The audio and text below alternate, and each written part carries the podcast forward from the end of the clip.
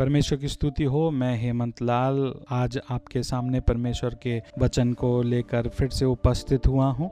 एक पिता और एक पुत्र एग्जीबिशन में गए और वो पेंटिंग एग्जीबिशन था और वहाँ पे एक बहुत बड़े कलाकार ने अपने अद्भुत कामों को डिस्प्ले किया था और उस कलाकार ने एग्जीबिशन में एक नई चीज़ रखी थी कि उसने उन लोगों के लिए जो वहाँ आते हैं, एक कैनवस और कुछ कलर्स और ब्रश रखे थे, ताकि जो कोई पेंटिंग उनको पसंद आती है वो वहाँ पे बना सकें।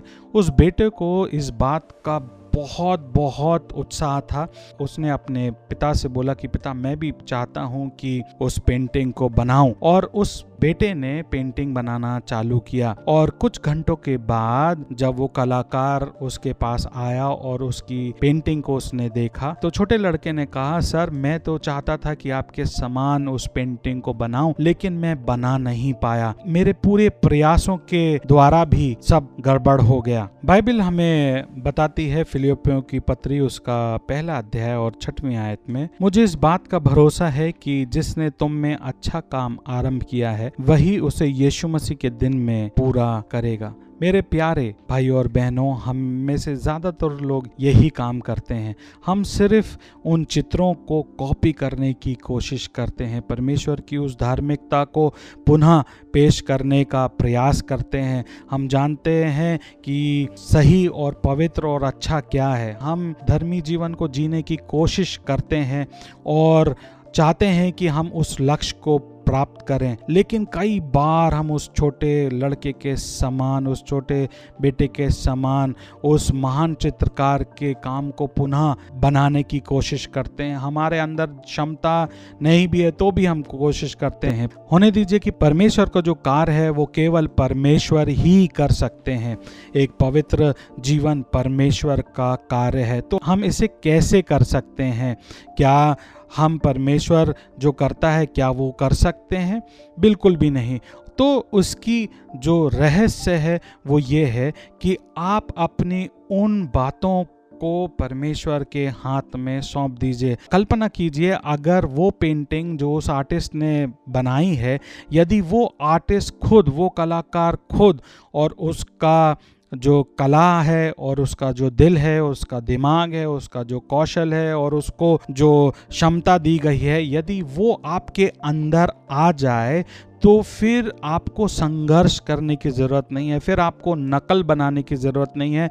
और ऐसा होगा कि आप जो कुछ बनाएँगे, वो सब नया बनता जाएगा। और यही वो रहस्य है जो परमेश्वर हमारे जीवन में डालता है कि हमें परमेश्वर को अपने सारे कार्य उसके हाथ में सौंपना है, ताकि हमारे जीवन को नया और नया और नया बनाते जाए।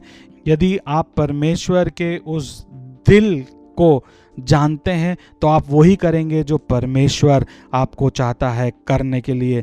यदि आप परमेश्वर की आत्मा के द्वारा जीते हैं तो परमेश्वर की आप इच्छा पूरी करेंगे। यदि आप उसके बताए हुए वचनों पे चलते हैं तो ध्यान रखिए, आप उसको प्यार और भी ज़्यादा करना पाएँगे और वो आपके जीवन को इतना सुनहरा और इतना अच्छा बनाएगा, जैसे एक कलाकार उस पेंटिंग को बनाता है। इब्रानी तेरवा अध्याय और उसकी इक्कीसवीं आयत में कुछ ऐसा लिखा है, तुम्हारी हर एक भली बात में तुम्हें सिद्ध करे, जिससे तुम उसकी इच्छा पूरी करो और जो कुछ उसको भाता है, उसे यीशु मसीह के द्वारा हम में उत्पन्न करे। उसी की महिमा युगान युग होती रहे। परमेश्वर से हमारी ये प्रार्थना है कि परमेश्वर को हम सब प्रथम स्थान दें और जो कुछ हम करना चाहते हैं, प्रियो, होने दीजिए परमेश्वर आपके और मेरे लिए करने पाए। आइए दुआ करें। परमेश्वर पिता, हम धन्यवाद देते हैं कि आपने हमें जीवन दिया है और उस जीवन को आप, हम आपके हाथ में सौंपते हैं ताकि इस जीवन को आप एक खूबसूरत जीवन बना सकें और आपने प्रभु आरंभ कर दिया है। इसके लिए हम आपका धन्यवाद देते हैं। यीशु मसीह के महान नाम में मांगते हैं। आमीन। हम आशा करते हैं कि आपने इन वचनों के द्वारा आशीष पाई होगी। आप इसको शेयर करें अपने दोस्तों के साथ। परमेश्वर आपको बहुत बहुत आशीष दे। आमीन।